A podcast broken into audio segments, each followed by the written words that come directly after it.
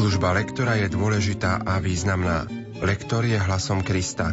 Sila v slove, ktorú lektor ohlasuje, je sila Ježiša samého. Projekt Chodte a hlásajte je pripravovaný v spolupráci s docentkou Evou Žilinekovou a profesorom Antonom Tyrolom. Príjemné počúvanie vám zo štúdia praje Pavol Jurčaga. Dnes si spoločne vypočujeme liturgické čítania zo slávnosti zjavenia pána. Liturgické čítania prednáša študentka divadelnej fakulty Vysokej školy muzických umení v Bratislave Petra Hulinová. Nech sa vám príjemne počúva.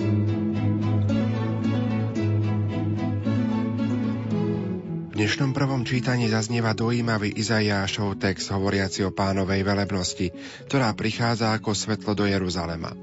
Nachádzame tu mnohé prvky podobné tým detailom, ktoré prináša evangelista Matúš, správe o mudrcoch od východu.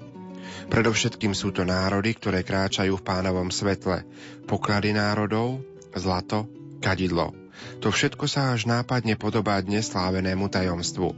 V každom prípade ide o zjavenie pána národom, ktoré tu predstavujú mudrci v Jeruzaleme a Betleheme.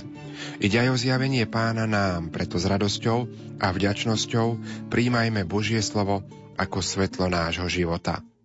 Čítanie z knihy proroka Izaiáša Vstaň, zažiar Jeruzalem, lebo prichádza tvoje svetlo a pánova veleba vzýšla nad tebou. Lebo hľa, tma zahaľuje zem a temnota pokrýva národy. Ale nad tebou vzíde pán a jeho veleba sa zjaví na tebe. Národy budú kráčať v tvojom svetle a králi v jase, čo ti vzýšiel. Pozdvihni oči a dívaj sa na vôkol. Títo všetci sa zhromaždili, prišli k tebe. Zďaleka prichádzajú tvoji synovia a tvoje céry nesú v náručí. Uvidíš to a zažiariš. Rozochveje a rozšíri sa tvoje srdce. Lebo k tebe sa obráti bohatstvo mora, poklady národov prídu k tebe záplava tiav ťa pokrie, ťavetá z Madianu a Efy, prídu všetci zo Sáby, zlato a kadidlo prinesú a zvestujú pánovu slávu. Počuli sme Božie slovo. Slovo má docentka Eva Žilineková. Vždy je dobré, ak pri takýchto komplikovaných čítaniach sa zoznámime s tými pojmami, ktoré sú nie každodenné, ktoré nám nie sú veľmi známe. Madian bol syn Abraháma a jeho druhej manželky Ketury. Madian a Efa sú dva príbuzné kmene, čo bývali blízko Elamského zálivu. A Sába to je zas krajina v Južnej Arábii. A teraz pozrime sa, čo nám v tomto čítaní hrozí z hľadiska výslovnosti. Hneď na začiatku prvé slovo vstaň musí zaznieť to neznelé F. Potom máme vzýšla nad tebou a tu už to začína byť ťažké, pretože tam, kde máme za sebou dve znelé spoluhlásky, hneď sa nám to ťažšie vyslovuje, lebo to znamená vyvinúť istú námahu. Takisto ďalej vzíde pán, potom máme v tvojom svetle, ale to sú opäť dve neznelé spoluhlásky za sebou. V jase, dve znelé za sebou, ale pozrite, ako by to zaznelo. A králi jase, čo ti zišiel. No, absolútne nám to nedáva žiaden zmysel. A pritom to má zaznieť a králi v jase, čo ti vzýšiel. Snažme sa takto precízne vyslovovať práve tieto ťažké spoluhlásky. Takisto na konci tejto slohy máme a tvoje céry nesú v náručí. Opäť nie, nesú náručí. Tam, kde máme bod kočiarku, môžeme, ak je tá veta príliš dlhá, urobiť bodku. To znamená, že v intonácii to potom zaznie takto. Pozdvihni oči a dívaj sa na vôkol. Títo všetci sa zhromaždili, prišli k tebe. Zďaleka prichádzajú tvoji synovia. To isté máme potom aj v tej poslednej slohe, kde hovoríme o záplave tiau. Pozor, tu je na konci slova V a vyslovujeme ho ako U. Ťavetá z Madianu a Efy. Posledné pravidlá nám hovoria, že prehlasované E nemusíme vyslovovať ako ťa beatá, ale mladí ľudia, teda najmladšia generácia, pokojne môže prečítať ťavetá. My, ktorí sme zvyknutí hovoriť toto prehlasované E ako svetý alebo ťavetá, môžeme pokojne prečítať tak, ako je to prirodzené nám.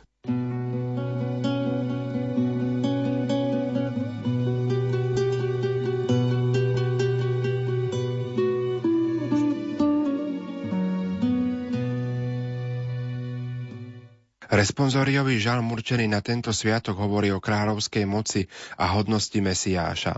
Okolnosti, ktorými to vyjadruje, sa opäť nápadne podobajú tomu, čo sme počuli aj v prvom čítaní, aj čo počujeme v Evanieliu. Králi mu prinesú dary, všetci králi aj celé národy sa mu budú kláňať a slúžiť mu. On sa zmiluje nad všetkými a zachráni všetkých, najmä však chudobných.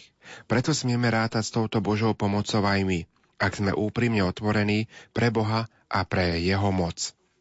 Budú sa ti klaňať, pane, všetky národy sveta. Bože, zver svoju právomoc kráľovi, kráľovmu synovi svoju spravodlivosť, aby spravodlivo vládol nad tvojím ľudom a podľa práva nad tvojimi chudobnými. V jeho dňoch bude prekvitať spravodlivosť a plnosť pokoja, kým mesiac nezhasne. A bude panovať od mora až k moru a od rieky až na kraj zeme. Králi Taršišu a ostrovov prinesú mu dary, oddajú mu dane králi Arabov aj zo Sáby. Budú sa mu kláňať všetci králi, slúžiť mu budú všetky národy. On vyslobodí bedára, čo volá k nemu, i chudobného, ktorému nik nepomáha. Zmiluje sa nad chudobným a bedárom. Zachráni život úbožiakom. Pri pozornom počúvaní Pavlovho úrivku z listu do Efezu možno konštatovať, že Pavol bol mužom Božej prozreteľnosti, ktorý priniesol aj pohanom nádej, že Boh sa ich ujal a daroval im spásu. Týka sa to aj nás, pretože v nich sa môžeme nájsť všetci a každý jednotlivec. Sme teda spolu dedičmi, spolu údmi, spolu účastníkmi tých dobier, ktoré nám predstavuje liturgia zjavenia pána. Pán sa teda cez mudrcov zjavuje aj nám s tými istými dobrami, ktoré sa dostalo mudrcom od východu. Čítanie z listu svätého Apoštola Pavla Efezanom Bratia, počuli ste o dare Božej milosti, ktorý som dostal pre vás – lebo zo zjavenia som sa dozvedel tajomstvo. Ono v iných pokoleniach nebolo ľuďom známe tak, ako sa teraz v duchu zjavilo jeho svetým apoštolom a prorokom, že pohania sú spoludedičmi, spoluúdmi a spoluúčastníkmi prisľúbenia v Kristovi Ježišovi skrze Evanielium. Počuli sme Božie slovo. Slovo má docentka Eva Žilineková. Toto čítanie je napísané do šiestich riadkov, ale má oveľa hlbší a širší, rozsiahlejší obsah. Je to z toho druhu čítaní, ktoré niektorí ministranti radi čítajú, pretože majú pocit, že urobia málo chýb. Ale ak my v duchu neprečítame výrazne, tak nám to zaznie ako keby v duchu ako keď si niečo hovoríme v duchu. Pozor, to znamená, že ten štvrtý riadok, kde máme tak, ako sa teraz v duchu zjavilo jeho svetým apoštolom a prorokom. Možno sa nie všetkým dobre počúva, že pohania sú spolu dedičmi. Ale je to tak. Máme to napísané aj v tom kurzívovom vyjadrení Teraz sa zjavilo, že pohania sú spoludedičmi prisľúbenia. Buďme otvorená církev.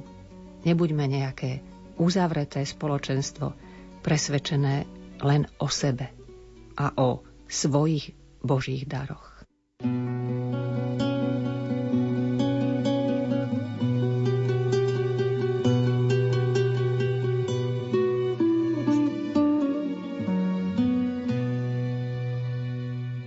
Evangelium hovoriace o príchode mudrcov je dojímavé, pretože nám predstavuje múdrych a dôsledných ľudí, ktorí sa vydali na ďalekú cestu za novonarodeným kráľom, o ktorom možno niečo počuli od židov bývajúcich v Perzii, možno zo zvláštneho úkazu na oblohe. V každom prípade sú to obdivuhodní ľudia, ktorí si zaslúžia našu pozornosť a obdiv. Druhým motívom je tupos a lenivosť tých, ktorí bývali v Jeruzaleme. Zdá sa, že mudrcov považovali za naivných idealistov. Totiž odtiaľ sa nik nepohol overiť si správu v Betleheme, a to aj napriek tomu, že zákonníci ovládali celkom spolahlivo predpovede písma. Treťou scénou je mesiáska radosť, ktorú zažili mudrci, keď už boli tesne pred Betlehemom. Ak máme otvorené srdce a úprimne sa usilujeme byť otvorení pre Krista, táto nesmierna mesiáska radosť čaká aj na nás. Čítanie zo svätého Evanielia podľa Matúša. Keď sa začia z kráľa Herodesa v judejskom Betleheme narodil Ježiš, prišli do Jeruzalema mudrci od východu a pýtali sa, kde je ten novonarodený židovský kráľ? Videli sme jeho hviezdu na východe a prišli sme sa mu pokloniť. Keď to počul kráľ Herodes, rozrušil sa a celý Jeruzalem s ním – Zvolal všetkých veľkňazov a zákonníkov ľudu a vyzvedal sa od nich, kde sa má narodiť Mesiáš. Oni mu povedali, v judejskom Betleheme, lebo tak píše prorok, a ty, Betlehem, v judejskej krajine, nijako nie si najmenší medzi poprednými mestami Judei, lebo z teba výjde vojvoda, ktorý bude spravovať môj ľud, Izrael. Tu si dal Herodes potajomky zavolať mudrcov a podrobne sa ich povypitoval, kedy sa im zjavila hviezda. Potom ich poslal do Betlehema a povedal Chodte a dôkladne sa vypitujte na dieťa. Keď ho nájdete, oznámte mi, aby som sa mu aj ja šiel pokloniť. Oni kráľa vypočuli a odišli. A hľa hviezda, ktorú videli na východe, Išla pred nimi, až sa zastavila nad miestom, kde bolo dieťa. Ako zbadali hviezdu, nesmierne sa zaradovali.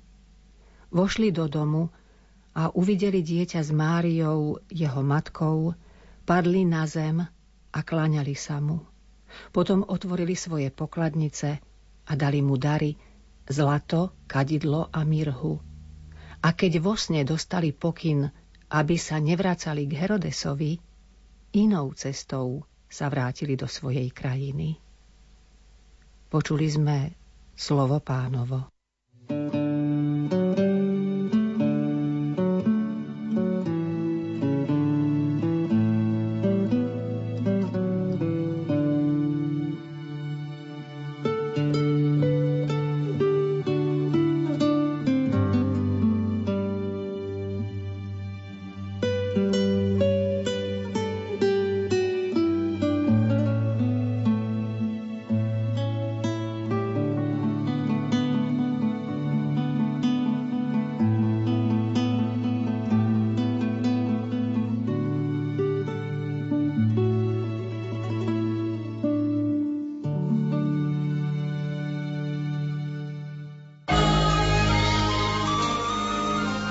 Rozhlasový projekt pre kňazov Otváral nám písma.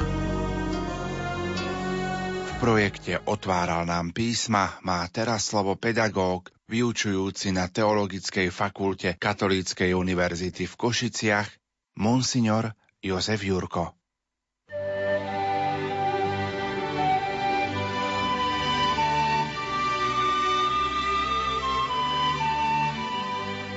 Milí spolubratia v kniazkej a diakonskej službe, sestry a bratia, ste narodená Rádia Lumen, máme slávnosť zjavenia pána.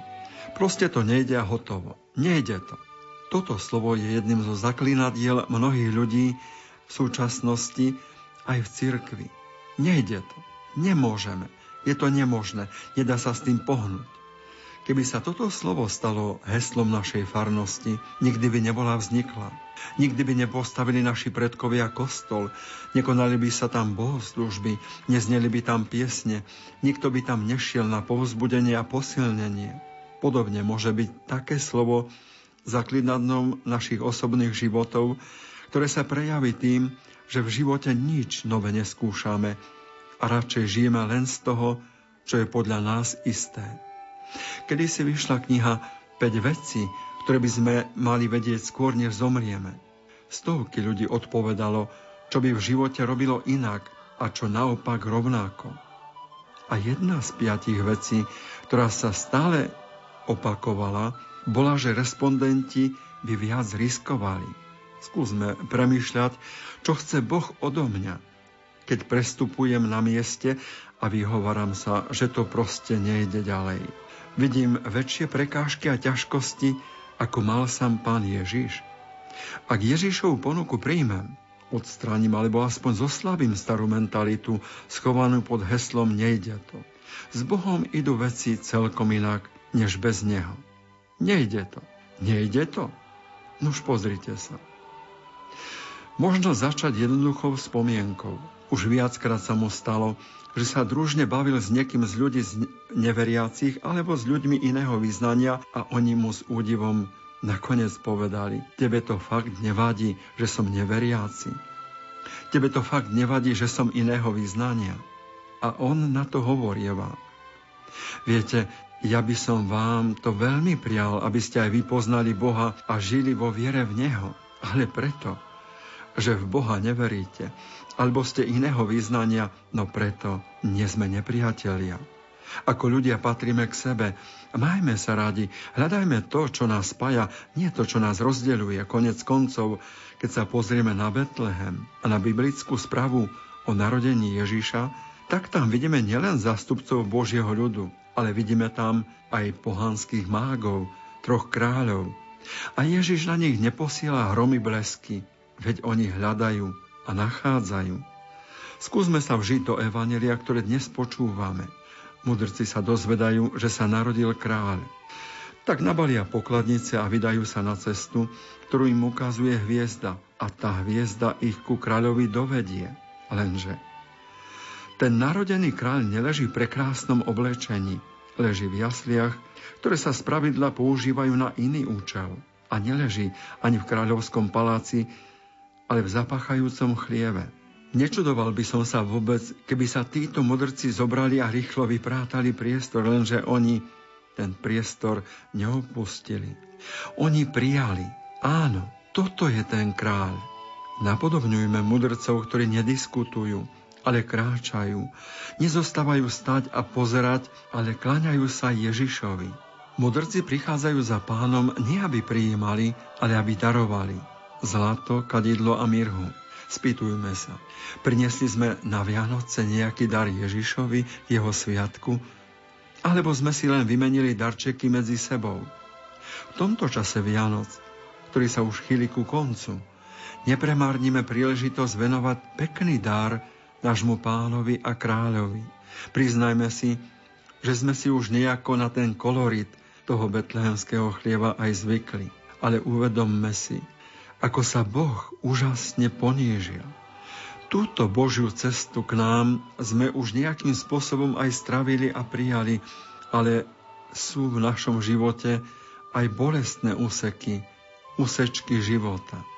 Sme schopní ich prijať, alebo či nás tieto bolestné úseky zablokujú vo viere. Veď poznáme dobre okrydlenú vetu. Keby bol Boh Bohom, ako by mohol na toto pozerať? Proste to nefunguje. A hotovo. Nejde to. Nejde to? Nož pozrite sa. Pred rokom na Japonsko udrelo silné zemetrásenie a na Hiroko Yamashitovu spadla ťažká skriňa pritlačilo ju k zemi a rozdrvila členok. Keď sa k nej konečne po múčivo dlhých hodinách prišli zachranári, urobila to, čo by urobil každý v úvodzovkách normálny človek. Ospravedlnila sa im, že ich obťažuje a spýtala sa, či v okolí nie sú iní ľudia, ktorí by viacej potrebovali ich pomoc ako ona sama. Toto je príbeh, ktorý ukázuje cestu, hoci znie na neuverenie. A ona dokonca nie je ani kresťanka. Boh dopúšťa skúšky, ktorými sa o nás uchádza. Pozýva nás, aby sme v sebe hľadali silu vydať zo seba to najlepšie a nechali cez seba prúdiť Božiu lásku. Proste ono by to mohlo, či malo tak fungovať. Katechizmus katolíckej cirkvi nás o tejto slávnosti učí. Zjavenie pána Epifánia je zjavením Ježiša Krista ako Mesiáša Izraela, Božieho syna a spasiteľa sveta. Spolu s Ježišovým krstom v Jordáne a so svadbou v Káne sa slaví poklona Ježišovi zo strany mudrcov, ktorí prišli z východu. V tých mudrcov, ktorí sú predstaviteľmi okolitých pohanských náboženstiev, Evangelium vidí prvotiny národov, ktoré prijímajú dobrú zväz o spáse skrze vtelenie. Príchod mudrcov do Jeruzalema s cieľom pokloniť sa židovskému kráľovi ukazuje, že v mesiašskom svetle Dávidovej hviezdy hľadajú Izraeli toho, ktorý bude kráľom národov. Ich príchod znamená, že pohania môžu objaviť Ježiša a klaňať sa mu ako Božiemu synovi a spasiteľovi sveta, len ak sa obratia k Židom a príjmu ich mesiánske prísľubenie, ako sa nachádza v starom zákone. Zjavenie pána, Epifánia, zvestuje, že všetky národy vstupujú do rodiny patriarchov a dobudajú výsady vyvoleného ľudu. Koncilová dogmatická konštitúcia povzbudzuje. Církev vždy mala a má Sveté písmo spolu s posvetným podaním za najvyššie pravidlo viery. Keďže ono, ako Bohom vnúknuté, raz navždy napísané, nepremeniteľne podáva slovo samého Boha a v slovách prorokov a apoštolov dáva zaznieť hlasu Ducha Svetého. Nejde to. Nejde to? Nož pozrite sa. Jeden starší muž prišiel do kostola na poklonu a modlil sa vyše hodiny. A kňaza zaujímalo, čo sa ten muž celú tú dobu modlil a preto sa mu pridal pri ceste z kostola von a pýtal sa, prosím vás, mohli by ste mi povedať, čo ste sa modlili, čo ste hovorili s Bohom. A tento starší muž mu povedal, ja som žehnal našej celej farnosti. A ako ste to robili? Pýtal sa zvedavo kňaz. Je to také jednoduché, robím to stále, odpovedal starší muž. Zavriem oči a v duchu idem dom od domu cez celú našu dedinu. U každého domu sa zastavím. Predstavím si všetkých tých, ktorí v tom dome bývajú a prosím, Bože, požehnaj Mariana, otca tejto rodiny. Požehnaj Annu, jeho manželku. Požehnaj ich synov Petra, Milana, Tóna. Než takto obidem všetky domy, tak mi to vždy trvá aj cez celú hodinu. Aj takto možno zjavovať Božiu lásku. Proste to nefunguje a hotovo. Nejde to. Nejde to. Už pozrite sa. Je pekným zvykom, že práve okolo Sviatku zjavenia pána obchádzajú koledníci naše domy a nesú prozbu o Božie požehnanie nielen do domov nás veriacich, ale aj do domov ostatných ľudí. Nikdy nevieme, čo koho osloví, kedy Božie požehnanie prebudí ľudské srdce. Pán Boh tie cesty má. Nikdy nevieme, kedy sa niekto prelomí do Božej lásky. My na tých ľudí stiahujeme a zvolávame Božie požehnanie. Nielen tým nápisom troch kráľov na dvere, ale zvlášť modlitbami, obetami a zvolaniami. Nech Boh požehná blízkym i vzdialeným. Nech sa veci menia Božej zjavovanej láske. Modlíme sa. Všemohúci Bože, Ty si dnešného dňa svetlom hviezdy zjavil svojho syna národom. Aj my sme ťa už poznali svetlom viery a prosíme, Prived nás láskavo k sebe, aby sme vo väčšnej blaženosti mohli hľadiť na Tvoju velebu. Milí spolubratia v kňazskej a diakonskej službe, sestry a bratia, ste narodená Rádia Lumen, želám nám stále permanentné zjavovanie pána cez jeho prísľubenie, že je s nami až do skončenia vekov, cez sviatosti, cez sveté písmo, cez církev, cez lásku, tu na zemi i po celú väčnosť, nech nám pomáha jeho požehnanie.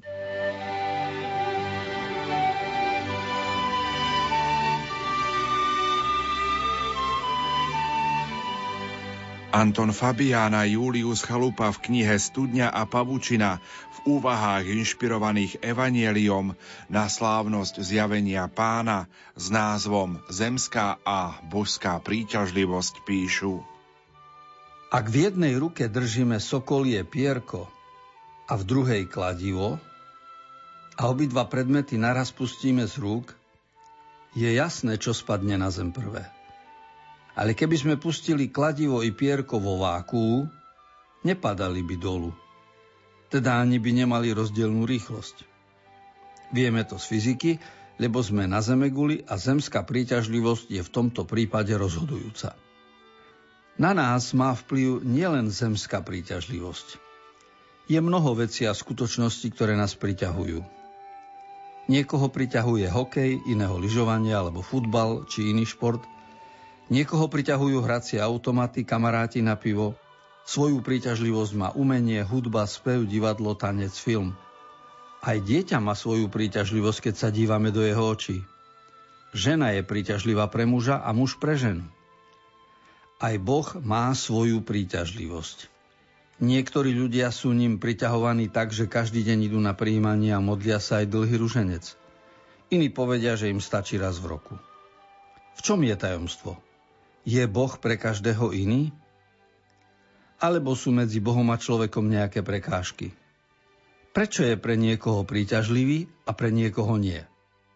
Slávno zjavenia pána nám pomáha porozumieť tejto problematike.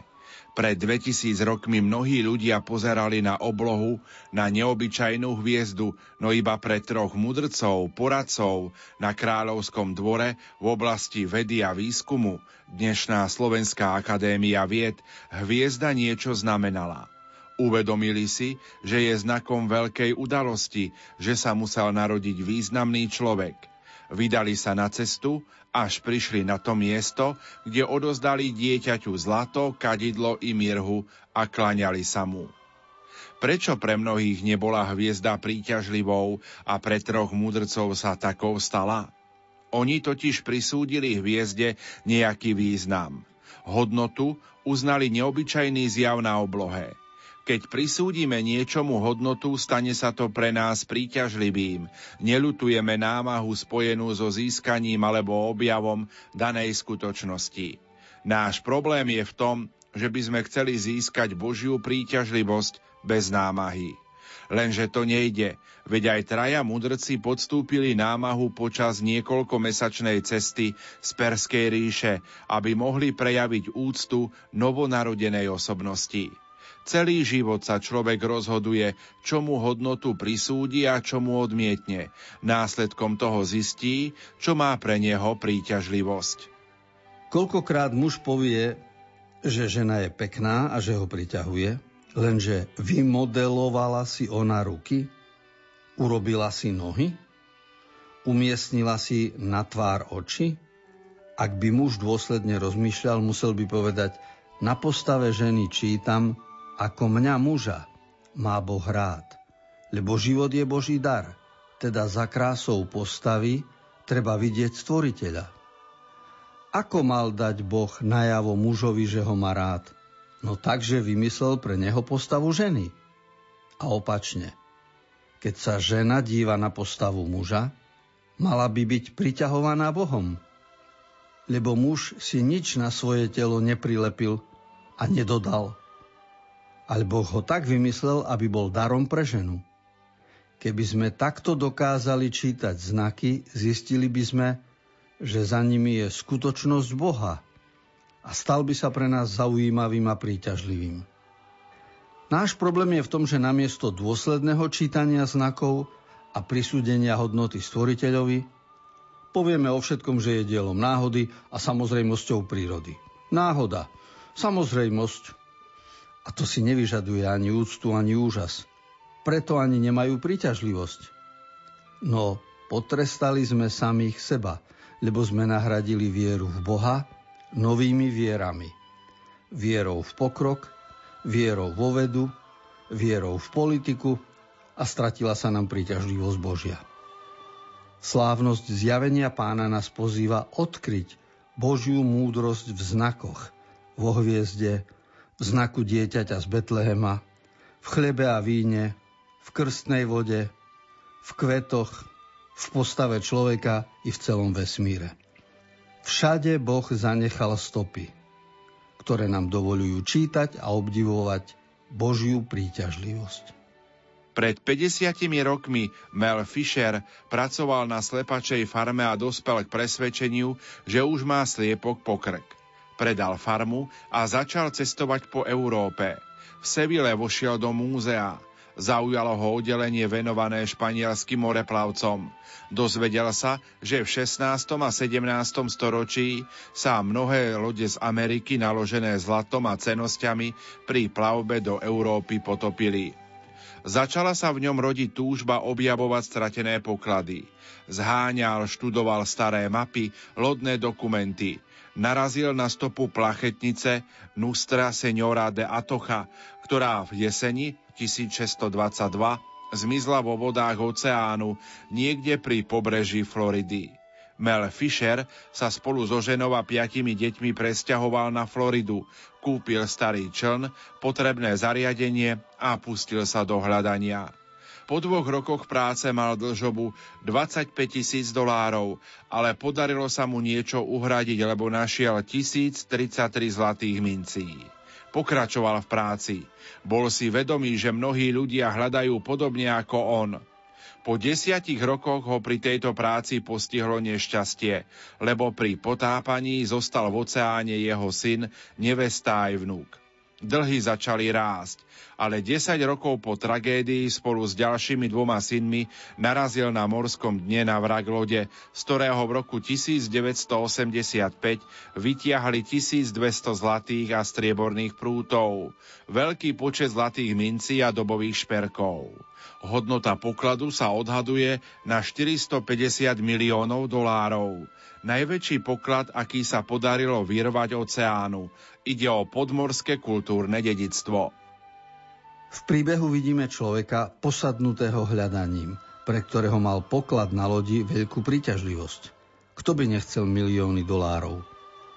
Ale kto by chcel 30 rokov driny a potápania? Kto by chcel pritom stratiť syna, nevestu i vnuka? Príťažlivosť korešponduje s námahou. Božia skutočnosť je pre nás na jednej strane tajomná a neprístupná, no na druhej strane nás Ježiš vedie k odhaleniu pokladu. Zistíme, čo je pre náš život najdôležitejšie. Ak uznáme, že Boh je láskou, Otcom, ktorý nás má rád, bude mať pre nás veľkú príťažlivosť. Čítajúc jeho znaky v sebe, vo vesmíre i v Biblii, zistíme, ako nás požehnáva.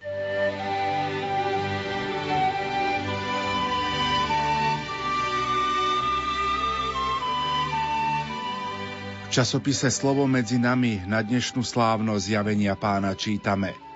Inou cestou sa vrátili do svojej krajiny. To sú slová z Matúšovho Evanielia. Dnes slávime naplnenie Izajášovho prorostva, že Boh nechá svoje svetlo žiariť na všetky národy, nielen na Izrael. To sa vlastne naplnilo už na mudrcoch, išli za svetlom hviezdy a tak našli dom s novonarodeným židovským kráľom. Toto Božie svetlo ich však priviedlo na nečakané miesto. Svetlo to často robieva. Zamysli sa nad tým. Mudrci v súlade so svojou náboženskou tradíciou verili, že zjavenie novej hviezdy zvestuje narodenie nového kráľa. S úmyslom podniknúť diplomatickú návštevu teda prišli na Herodesov kráľovský dvor v Jeruzaleme. Hviezda ich však namiesto do kráľovského paláca napokon priviedla do skromného príbytku v Betleheme. Mudrci sa riadili svetlom hviezdy, ktorá ich sem priviedla, no oni chceli vidieť viac – Napokon sa ocitli pred Ježišom, nie len pred židovským kráľom, ale pred pánom celého stvorenia. Príjmali svetlo, spoliehali sa naň, ešte väčšmi ho hľadali a vďaka tomu ho potom dokázali prijať ešte viac. Takto to funguje aj v našom prípade. Spomen si na chvíľu, keď si dostal od Boha nejaké vnúknutie – Možno ti odrazu začalo na novo dávať zmysel nejaká pravda viery, ktorej si dovtedy nerozumel, alebo si jasnejšie pochopil, čo robiť v novej fáze života, ktorej si sa ocitol. Svetlo ti nemusí vždy priniesť odpoveď na všetky tvoje otázky. Niekedy ťa len nasmeruje na správnu cestu, no nedá ti do ruky podrobnú mapu. Je teda už len na tebe, aby si sa snažil ako najlepšie vieš a vždy si dobre premyslel ďalší krok. Každý krok vpred, každé rozhodnutie odozdať sa Bohu, každý prejav dôvery ťa mení, niekedy takmer nebadane, inokedy zreteľnejšie. Pridržaj sa tohto svetla a pomaly, ale iste, začneš podobne ako mudrci robiť veci inak. Začneš ich totiž vidieť v Božom svetle, tak ako ich vidí Boh. O tom je slávno zjavenia pána, o zjavení, ktoré ti mení srdce. Pane, zjav sa prosím dnes aj mne.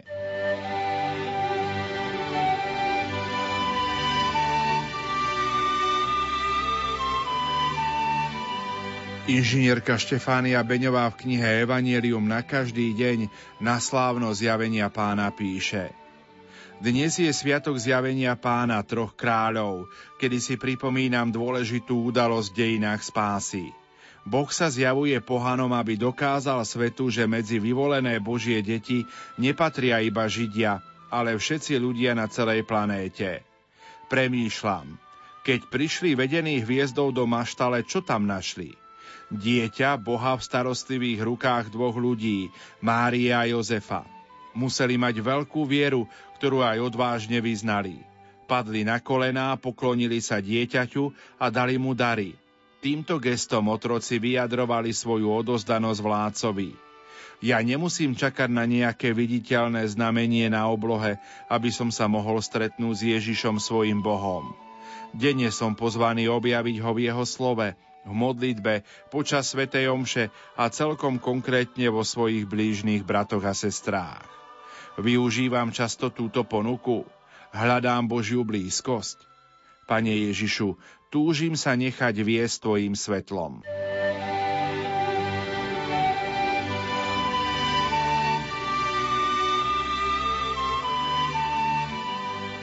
Drahí bratia a sestry, jedine evangelista svätý Matúš opisuje udalosť, ktorú si dnes pripomíname. Dnes si spomíname na hviezdu, na kráľa a mudrcov, na ktorých si veriaci budú spomínať do konca čias. Pripomínajú to slová, keď sa mudrci od východu v Jeruzaleme pýtali, kde je ten novonarodený židovský kráľ. Videli sme jeho hviezdu na východe a prišli sme sa mu pokloniť. Čo je potrebné si všimnúť na mudrcoch od východu? Hľadali pravdu.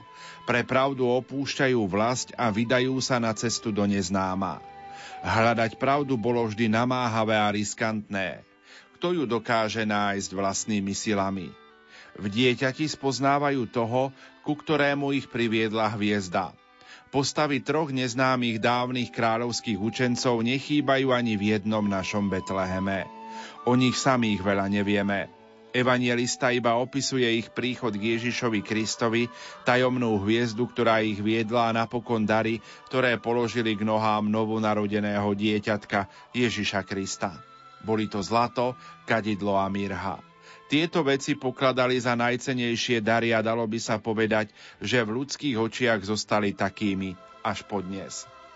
Zlato je drahocený kov, na jeho fondoch spočíva po väčšine hodnota peňazí, materiálne hodnoty, ktoré v istej miere nevyhnutne potrebujeme a na druhej strane nikdy ich človek nemá dosť. Avšak pre peniaze sa rozbíjajú rodiny, zanechávajú priatelia zabíjajú sa neraz životy. Kadidlo a tymián je znakom veľkosti. Dnes tymián znamená naše vlastné postavenie, naše možnosti, túžby, záujmy, ciele. Tak u seba, ako aj v rodinách u detí. Každý má právo na úctu, na ľudskú dôstojnosť, na krok dopredu. Na to zrnko tymiánu, ktoré pripomína, že v každom človeku je čosi boské. Tymian síce v malej dávke príjma, vonia, ale vo veľkej dávke omamuje človeka a dusí jeho život. Mirha bola masťou, drahou, zriedkavou a liečivou. Zdravé telo chránila, choré liečila, mŕtve ochraňovala pred rozkladom. Pripomína nám tretiu vec, ktorú si ceníme a zda najviac zdravia život. Čo všetko dokážeme pre ne urobiť? Od užitia malej tabletky až po najkomplikovanejšiu operáciu, od bylinkového odvaru cez denné prechádzky na čerstvom vzduchu až po poverčivé bosoráctva. Ale aj napriek tomu ani život sám o sebe nie je poslednou hodnotou, najmä u človeka, pre ktorého väčšnosť znamená realitu. Bratia a sestry, čo myslíte, kde býva Boh? Pod mostom, kde žije bezdomovec v liste, ktorý si práve dostal, ale na neodpovieš, lebo nemáš čas a musíš urobiť dôležitejšie veci. V dome, kde žije osamelá žena s troma deťmi a jej muž je v žalári, ktorej sa radšej vyhneš, keď ju má stretnúť. U rodičov, ktorí majú drogovo závislého syna, lebo ho nevedeli vychovať, tak o nich hovoria. V osobe zmietajúcej sa v depresii, lebo nenašla motíva nádej pre život a nemá nikoho, kto by jej ho dal a ktorú odvrhla aj vlastná rodina. V srdci rodičov, ktorí sú na pokraji zúfalstva, pretože ich syn spáchal samovraždu. V srdci dieťaťa určeného na adopciu, ktoré nik nechce, lebo je telesne postihnuté. U chorého, ktorého nik nenaštívi, lebo je svárlivý a nesympatický. V mojej rodine, v našom farskom spoločenstve, kde Boh čaká, že mu dáme svoje ruky, nohy, ale predovšetkým svoje srdcia a Boh býva aj blízko mňa, býva aj na perifériách miest, kde čaká, že ho kto si bude hľadať, že ho navštívi a bude túžiť po jeho prítomnosti, že ho pochopí a podoprie. Tam je živé sanktuárium, jeho dom, jeho srdce. Nie len v múroch kamenných katedrál vyzdobených zlatom a monumentálnymi výtvormi sochárov a maliarov. Srdce človeka je opravdivé sanktuárium, tabernákulum živého Boha.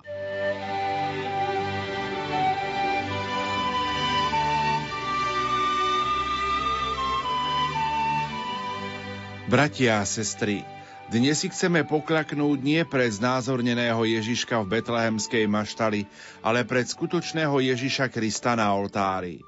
Pred ňou chceme položiť tieto tri veľké hodnoty, ktoré zvýrazňujú zlato, kadidlo a mirha. Chceme pred neho položiť naše materiálne zabezpečenie, naše životné postupy v budúcnosti, svoje zdravie, život i smrť – nie v tom zmysle, že sa v ich prospech neho zriekame, veď aj tak patria jemu a sú jeho darom, ale v tom zmysle, že mu ich vedome a dobrovoľne dávame k dispozícii. Aby nám z nich dal toľko a len vtedy, ako to on uzná za najvhodnejšie pre nás. On najlepšie vie, čo je pre nás prospešné, čo je najvhodnejšie, čo môžu uniesť naše plecia. Troch učencov z východných krajov priviedla za Ježišom dôvera. Vedeli, že hoci mu dávajú veľa, nebude to pre nich stratené. S podobnou dôverou predstupujme dnes aj my pred jeho oltár. S vedomím hlbokej dôvery odajme mu tri spomínané dary k dispozícii. I naše materiálne záležitosti, i našu životnú dráhu v budúcnosti, i svoj život a smrť a potom sa pokojne môžeme vrátiť domov. Svoje cenosti sme zanechali na najlepšom mieste v rukách Božích. Aj dnes prinášame Bohu dary. Je to náš vlastný život. Nuž vydajme sa na cestu, stačí si vziať zlato lásky, kadidlo modlitby a mirhu vlastného utrpenia a í sa pokloniť pánovi života. Urobme krok Bohu, aspoň o malý kúsok zmeňme svoj život. Opetujme Bohu jeho príchod na tento svet, tak nájdeme druhú polovicu srdca, do ktorého schováme to tohtoročné tajomstvo Vianoc.